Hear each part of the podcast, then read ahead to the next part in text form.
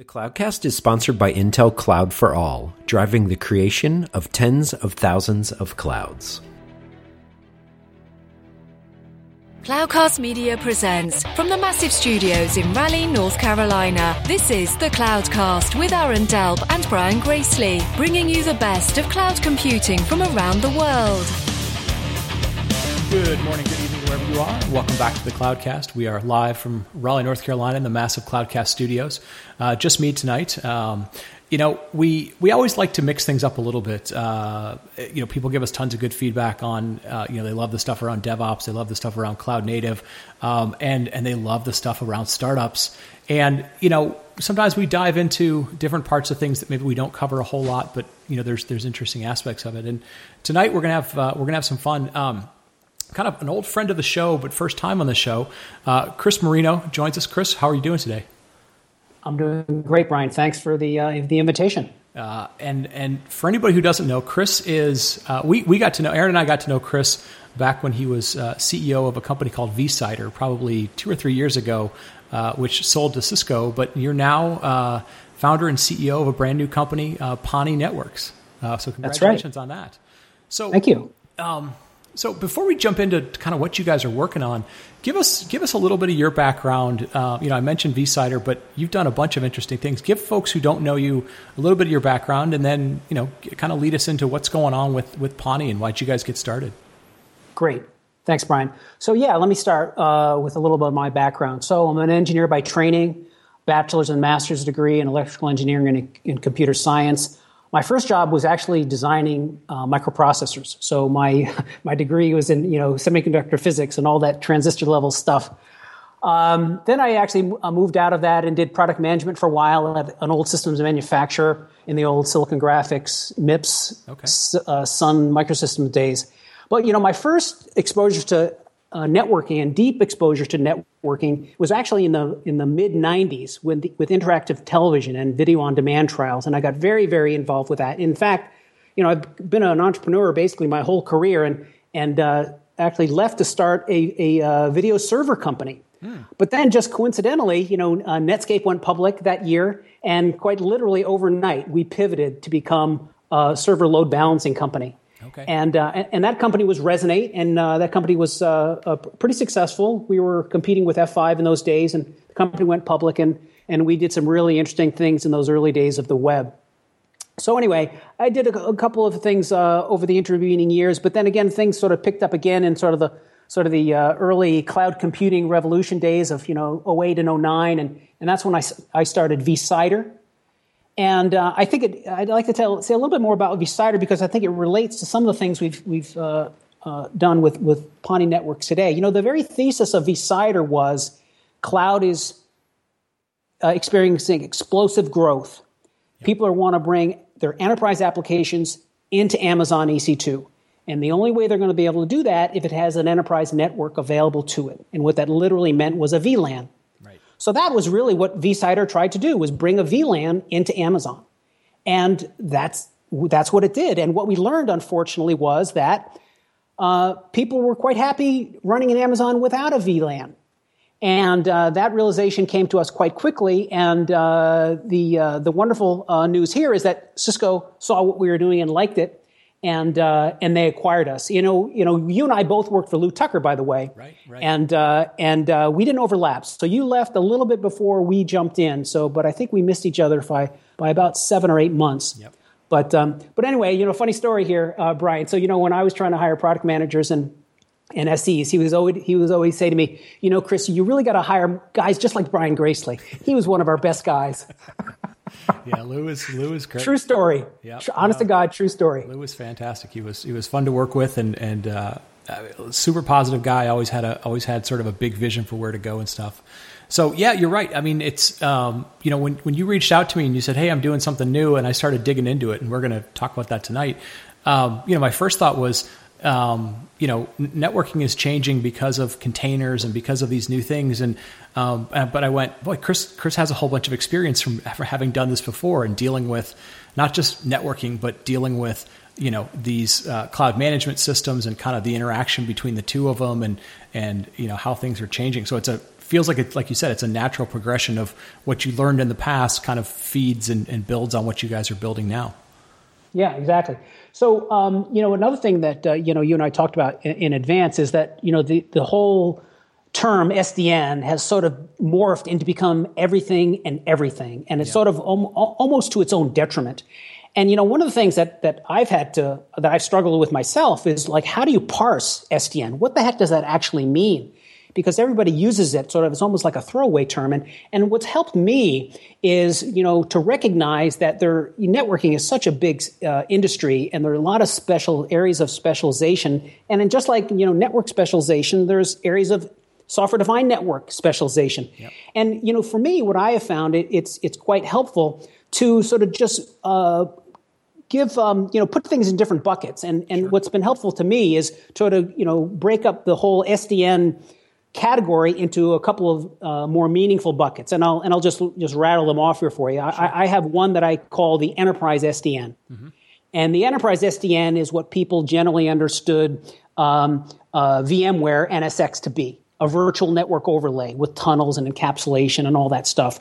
And and, and really the uh, the objective of enterprise SDN was to do what vCider did, which was, hey, I want a VLAN and I want this VLAN anywhere I want to go and be able to build, you know, vMotion. Uh, I mean, build build apps that re- that can take advantage of vMotion in my in my environment, and that's what SDN can do. That's what NSX can do, and I call that enterprise XD, uh, enterprise SDN. Yep, yep. But you know that's really different than a whole other very important area of SDN, which uh, I think people are starting to call, you know, software-defined WAN or a WAN SDN, and, and that's a very focused solution to optimize the way people use their telco you know, and internet service provider links to optimize that um, that uh, that network. And uh, so I, I, think of uh, uh, uh SD WAN as a an SDN approach, but very different from enterprise SDN. Right. So I think that's helpful. And then also another thing that gets really complicated and intertwined with uh, SDN is is the things that um, AT and T and Comcast and Verizon and Deutsche Telekom are are trying to do to automate and virtualize their own back end infrastructure.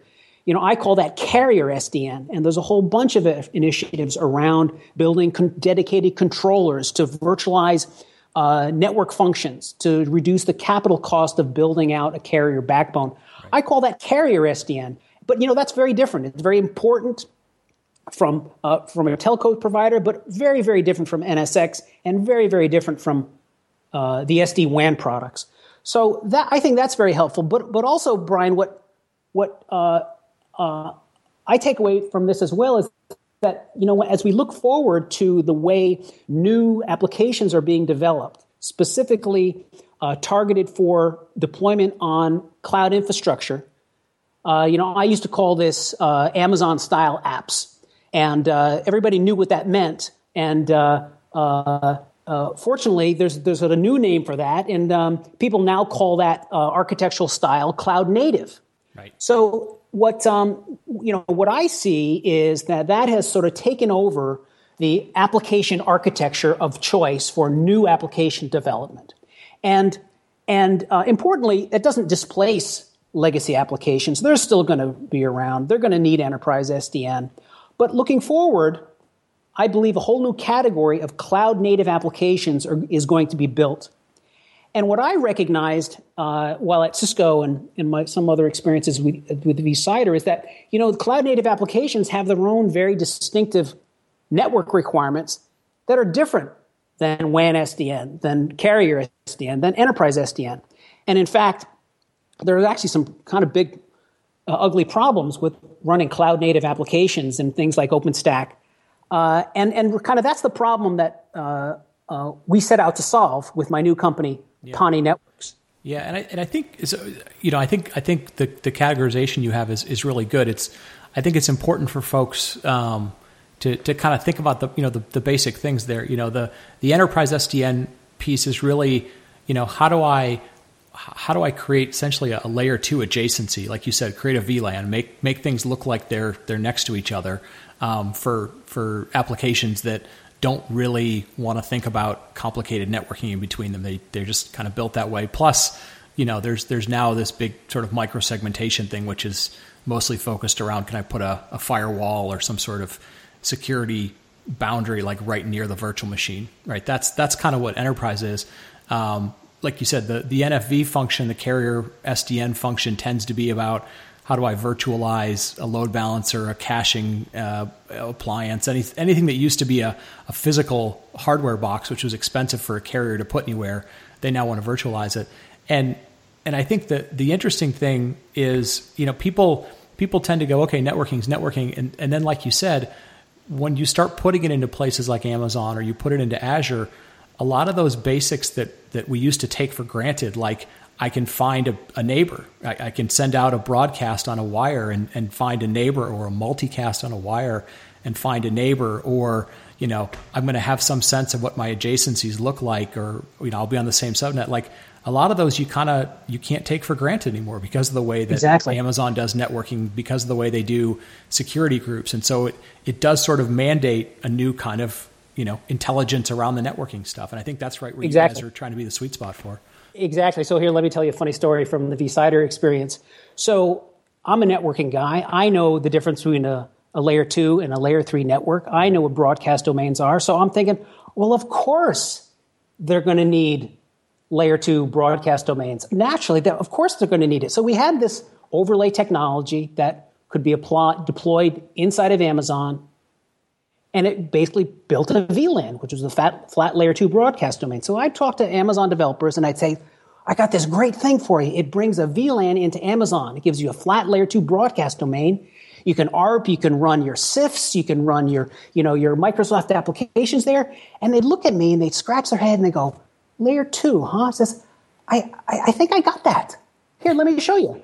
Here, and he'd ping. He goes, look, ping, you know, 52, blah, blah, blah. And says, I can ping that. I, got, I think I got that. Thank you. And I go, holy cow. This was like the eye opening experience of a lifetime. The curtain went up and I said, holy cow, I am interacting with an entirely different developer that really has no interest in the details of what traditionally, you know, network operators, you know, live their lives around. Right, right, right. Which is, you know, we had things like Oracle Arma, uh, you know, Oracle's uh, RAC would need a broadcast domain. You know, need to be yes. on the same subnet. You'd need all these, all these basically high availability uh, services. You know, even uh, things like Cisco HSRP, they all required you to be on the same subnet. And now all of a sudden, because Amazon by default didn't put your stuff, you know, necessarily reachable, people just went, all right, I got to work around that, and and now exactly. you've got a wholly different mindset. So exactly, and that was and what you said. You have to work around that, and that was really something that I did not expect. Is that Amazon has been fantastically successful in training an entire new generation of application developers to work around those things. Yep. Yep. And uh, well, and it's you know, to my mind, that's an insanely uh, high uh, competitive advantage yeah. Uh, because they they have that developer mindshare. Yeah, and it's well, and it's another thing that you know a lot of people. I, mean, I remember back in you know 08, 09, 10, people were saying, well, you know, and this is this is when you had a lot of the, uh, the big vendors, and they, they still do this, but you know, we're sort of saying like, well, you don't want to put things in the cloud because your application wasn't designed for the cloud, and it doesn't need scale, and it doesn't need all these things, and and what you know, you, you sort of eventually realized was stuff like, well, it didn't matter if your application needed to scale, like if your application was built you know, expecting the network to do a certain thing and that network didn't do it, it didn't matter if you needed two servers or 10 servers, like right. you were going to have the same problem. So, yeah, I think uh, it's, I'm not sure people still completely understand all the nuances and differences there, but it's, it's important that the people that are helping, you know, these new cloud native environments that, that they're making it as seamless as possible. So let's, you know, uh, jumping off from there, let's talk yeah. a little bit about about what you guys are doing with with Pani and, and this uh, this thing you're calling uh, the Romana project. Great. Yes. So yeah. So the company we started is called Pani Networks, and uh, we're going to have a commercial offering that goes around that we have not announced yet. So Pani Networks is the sponsor of a new open source SDN solution that's focused on the requirements of cloud native applications. We call it Cloud Native SDN and the Romana project is, again, open source software that addresses those requirements specifically. And what we do is we take, a, I think, a very different approach to solving the problems of networking for cloud native applications. And uh, we're able to simplify the solution a great deal because we're not solving the problem of the enterprise LAN. And we're not trying to solve the vMotion, you know, provide uh, uh, support for vMotion and some of these other uh, enterprisey kind of kind of applications. So let me uh, let me tell you a little bit about how it works and how that's different, and sort of the sort of the uh, the insight that we had that uh, allows us to do uh, uh, what I'm describing here. So you know, let me start by saying you know maybe a really really simplified, maybe even oversimplified explanation of of what Romana does from a software perspective is is really it kind of takes the whole cloud networking problem and turns it inside out by turning a really complicated network reachability problem into a much, much simpler IP address management problem. Now, let, let, me go into a little bit more detail there to explain that. So, when you think about virtual networking, it's really an effort to build isolated network topologies on top of a fixed physical network underlay. Right. And you know, virtual networks start by building isolated networks on each host, and then they build an overlay network between all of these hosts so these isolated networks can talk to each other. Right. Well, you know, that is a huge reachability problem. You've got tunnels, encapsulation, routers, VTEPs, BGP, route distribution, EVPN. Holy smokes, your mind just spins with the complexity that goes along with that. And you know, that's what VXLAN does. Now then you add on top of that the enterprise requirements. They want to add to that, you know, layer four to seven services, firewalls, load balancing, security, and so forth you know, that's a really big problem. And, you know, that's exactly what NSX does. Yes. And, you know, that's exactly what I described as what enterprise SDN is. Okay. So coming full circle back to that. So what we recognized was that cloud native applications don't have those complex network topology requirements at all. The only thing they need is uh, an IP address that's reachable. And if you can go to the Kubernetes spec and it has almost zero network requirements, you just need a routable IP address. So, what that means is that you can take the existing physical network as it already has been built and use it directly because that is, it was built to provide endpoint reachability. Whether it was built using a simple layer two switch network or a fancy fabric or, you know, what's common today with large data centers like Google and Facebook or, you know, spine leaf routed layer three designs, it really doesn't matter. But um, you can run cloud native applications on top of that. But importantly, what the physical network does not provide is the isolation mechanism that comes with VXLAN overlays. So, really, that's what Romana brings to the existing physical network directly a way to build multi tenancy into the existing physical network. And the way we do that is by carving up the entire IP address space so that each tenant has its own actual physical network. And isolating networks is something that routers have been doing for decades. Okay? So what we've built with Romana, it's a route controller that configures the Linux kernel on each host to perform standard routing between tenant networks and then add firewall rules with IP tables to provide the isolation. So now one important remaining problem is to ensure that when an IP address or container is added on the host, it gets the IP address that's within the tenant's network and also maintains the physical network addressing scheme. So this IP address assignment also needs to be coordinated with Kubernetes or the orchestration system.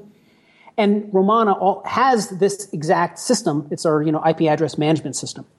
So in this way, we can take advantage of route aggregation to avoid running BGP or a, run a distributed key value store like Consul or etcd for route distribution.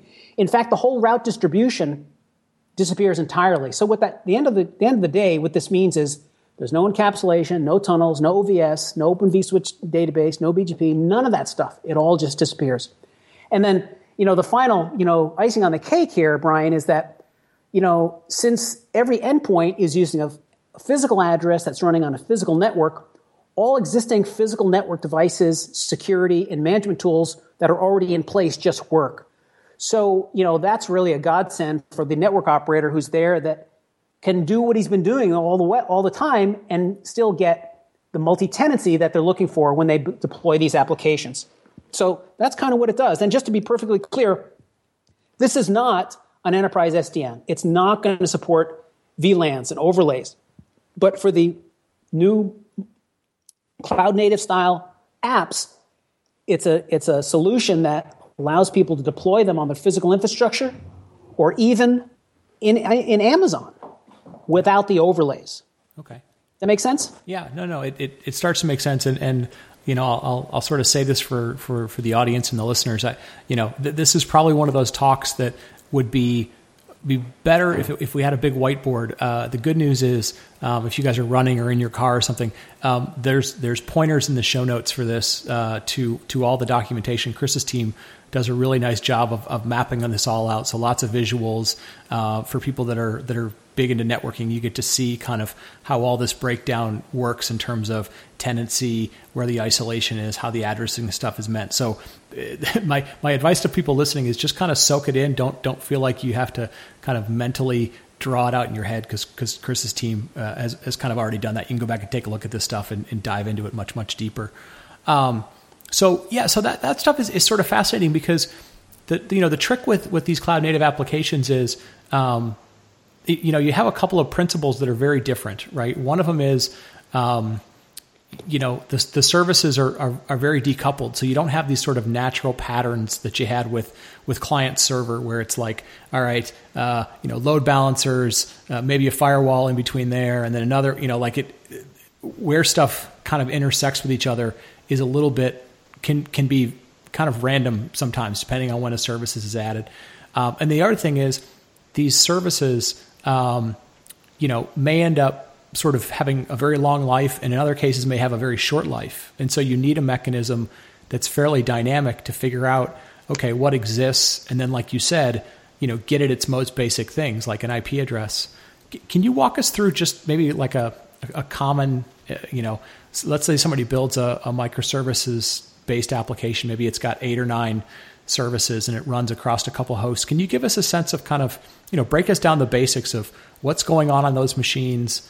Uh, how does the, how do they figure out where a service is and, and some of those basic things? Sure, sure. So, you know, very fundamental to the whole cloud native architectural style is the idea that a, um, a service is built up from replicated service endpoints. The whole pet versus cattle yep. metaphor applies directly here. There is no regard for this virtual machine as compared to that virtual machine. These things can pop up at, at, at random, willy nilly. Kubernetes, actually, that's their whole, you know, their intelligence actually is in its ability to basically schedule the, the uh, creation of these uh, service endpoints wherever they need to be, whenever they need to uh, occur. So they're dynamically being created and shut down, and they can show up on any host anywhere.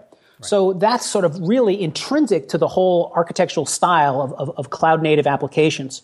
So, uh, and again, it, it, comes comes back to what the um, uh, the uh, the network networking requirements are.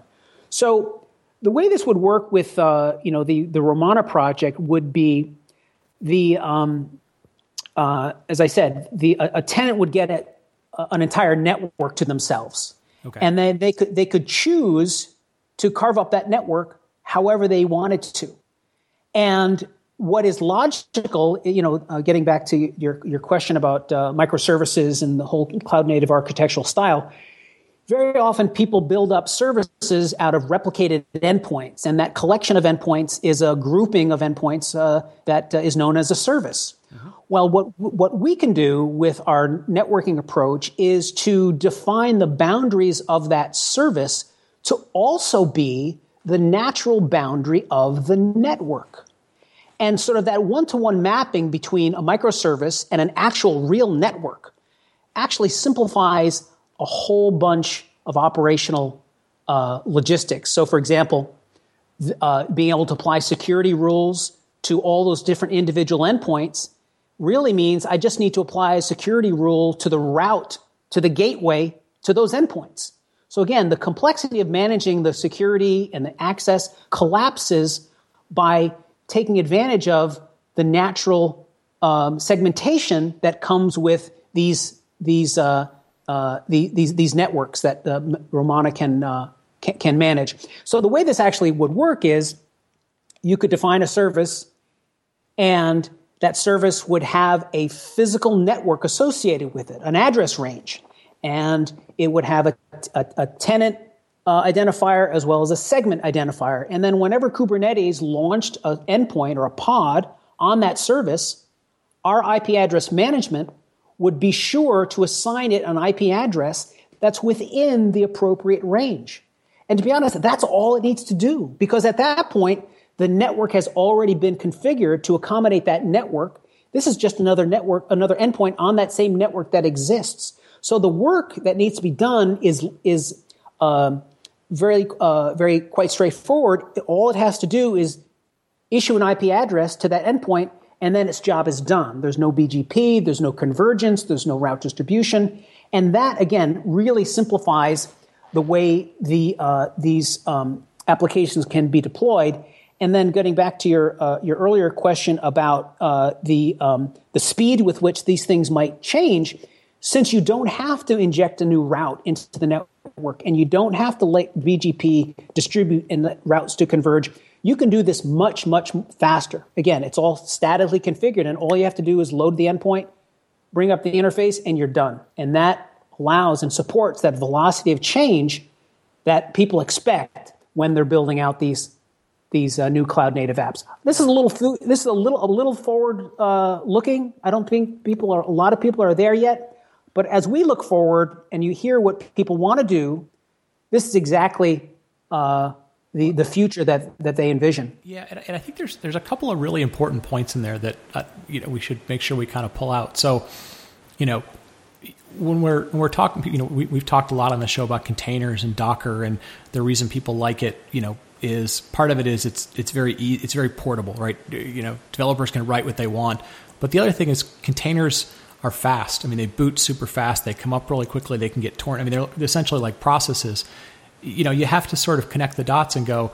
If I'm going to have this environment that is super fast to come up and run, I can't have these these networks waiting to converge, right? I can't wait for you know DHCP plus a route to update exactly. plus a flapping route. So so that's really important, right? So you're you're exactly right. Well, you know, Brian, fast network that's really important. You know, Brian, you really touched on a, a very important but extremely subtle point when it comes to the networking side of containers and networks because it. Uh, sort of the devil's in the details. Yep. And you know, you go to a, a, you go to DockerCon and they talk about the lifespan of a of a container being I don't know what it was. Was it like eight seconds or some crazy thing like that? It's, it's, it's less than minutes in a lot of cases. Yeah. And then then you realize, well, wait a minute. That means some of these things might live for literally, you know, five seconds, less than three seconds. And how do you get the network to respond and provide access in that time? Well, first, I, I can tell you, you can't. Right. The network just doesn't allow for it. Right. So there's a, sort of that um, that uh, you know elephant in the room that nobody's really gotten to that point to even appreciate that problem. And again, this is a little forward thinking. Again, I don't think people are, are bumping up against this, but again, uh, as I hear the conversation around what people want to do with containers, just the way you describe it, I look and say, that's not going to work. That's just not going to work. Well, and, and, the other thing that I think is is is important, and and again, this is sort of a subtlety, but connecting the dots is, you know, we we've talked on past shows about things like immutable infrastructure and this idea of sort of, you know, you're defining it as if it's code, you know, defining what your environment's going to look like because if it if it falls down or you want to expand it, you want it to look exactly the way you want it to look. And and the systems aren't sort of standalone anymore, right? Like you like you said, something like Kubernetes or or any of these scheduling tools like a Docker Swarm or something, it essentially is saying, um, this is what I want the environment to look like. I'm going to kind of keep track of it. If something dies, I'm going to rebuild something else. It's it's got to have a system that that has that same sort of describability, immutability, you know, codability. You know, it's sort of codified, and and you've got to talk between these systems, and that's that's really different than we had in the past. I mean, in the past you had you know, an application that sort of knew about its other application components, but you had to worry about stuff like, well, if it falls over, which order will it come back in? You know, will mm-hmm. it, will the will the database come up before the things authenticate to the database? You know, these new systems, in the way that they're interconnected, they come back. At least in theory, they come back exactly the way you wanted them to come back. Right. And, and you've got to have system components not only at the application layer and the container layer, but at the network layer that can kind of work in that mindset. Exactly. Exactly. Um, fun stuff. Fun, yeah. fun stuff. Very interesting stuff. Yeah, and I, you know, I know, you know, back in the day, it was. I remember people like like Arista were doing this, where you know they would they would tap into vCenter and find out what you know VMs were being built, and they would sort of build MAC addresses in, in the in the network. So, you know, a lot of this stuff isn't totally new, but the more and more you're building environments that are rapidly changing, are rapidly scaling, you have to sort of build that to be an automated function. You know, you can't yeah. rely on. So it's it's cool that you guys are, are taking the learnings from the past. You're you're moving it forward into into a space that you know, like you said, probably is much more relevant um, than than you know maybe what VLANs were a few years ago and so forth. So that's that's very right. very cool. Well, listen, um, like I said, to, you know before. Um, you know, some of this stuff you kind of have to visualize it. It's good to see that the, the awesome thing about all this stuff nowadays is you know that there's there's open code to go play with this you know when, when you guys when you guys release this there'll be code it'll be an open source it's all written in go so it'll kind of natively plug into stuff um, give us a sense because you know we're recording this a little bit before you guys are kind of launching. Um, you know, as soon as this goes out there, like give give folks a sense of w- how do they get in touch with you, where do they find sure. the code, all that sort of good stuff. Great, yeah, I'd love to, Brian. So yes, uh, the code will be available. We're opening up the repos on Monday, February first. So while if you're listening to this now, I'm sure it's uh, available for you to check it out, and that's available on GitHub at GitHub slash Romana. Uh, the project site is romana.io, and there's a ton of information there. Uh, Brian's already mentioned that. There's diagrams and backgrounders and all sorts of interesting information there. Uh, you can reach uh, any of us uh, at um, info at romana.io. So lob a question over there if you have any questions. Uh, if you go to that repo, you'll you'll see some demos that allow you to build a complete OpenStack cluster in EC2 with the Romana uh, cloud native SDN underneath. So it allows you to build isolated tenants without an overlay inside of EC2. So that demo is available right now if you go there now. Um, you can reach me at uh, chris at romana.io. Uh, I tweet at Chris underbar Marino, at Chris underbar Marino. And uh, for anybody that's in the Bay Area that happens to be listening to this podcast before uh, February 11th, which is in about a week or two, uh, we are slated to be presenting at the uh, Bay Area Kubernetes meetup on the 11th. Oh, excellent. Uh, that's a, that's a, so um, that one's growing very, very fast. JJ, it really is. Are, are it's, it, it, it really is. Yeah. Very cool. Well, listen. We have a Slack channel, slack dot, I'm sorry, romana.slack.com. Again, all that stuff is in, is available on uh, on the project site. So yeah, that's we'll, probably your first stop. Yep, we'll get all that in the show notes as well for people. Well, listen, this is this is very very cool. Like we said, we always like to sort of highlight stuff right when it's kind of coming out of stealth. Um, I, you know, I, I, would love to have you guys come back on. Uh, you know, at some point, three months, six months from now, because I'm I'm very curious how um, you know the interaction between you know kind of network teams and operations teams is going to be with you know these new tools that kind of have these native uh, developer interfaces to them and, and how the teams kind of kind of interact, how they figure out how to you know get visibility what's going on. So I, would love to have you back on in, in a few months and kind of give us some give us some feedback as to how all this stuff's working out. I'd love to come back, Brian. And you know, uh, touching on that point, you know, those are the people that I spoke to every day at Cisco, yep. CCIEs, guys that are scratching their head trying to figure out how the heck am I going to build an overlay? What the heck does that mean? Right. So yeah, that uh, I would love to, t- to talk about that. That's probably uh, an entire show's worth of uh, of interesting um, uh, interesting uh, issues. Yeah, yeah, absolutely. Well, very cool. Well, listen, I'm going to wrap it up with that. Um, you know, as I said to everybody, uh, all the notes and you know where to find Chris and where to find all the, the information on uh, Pani and, and, the Romana project will be in the show notes. So uh, don't feel like you, you some some of this stuff might have might have needed to be visualized. Um, you know, with that, I'm going to wrap it up. Uh, as always, thanks to everybody who's been making contributions to the Krispy Kreme challenge that's coming up in a couple of weeks, and uh, we will talk to everybody uh, next week. Thanks. Thank you for listening to the Cloudcast. Please visit thecloudcast.net to find more shows, show notes, videos, and everything social media.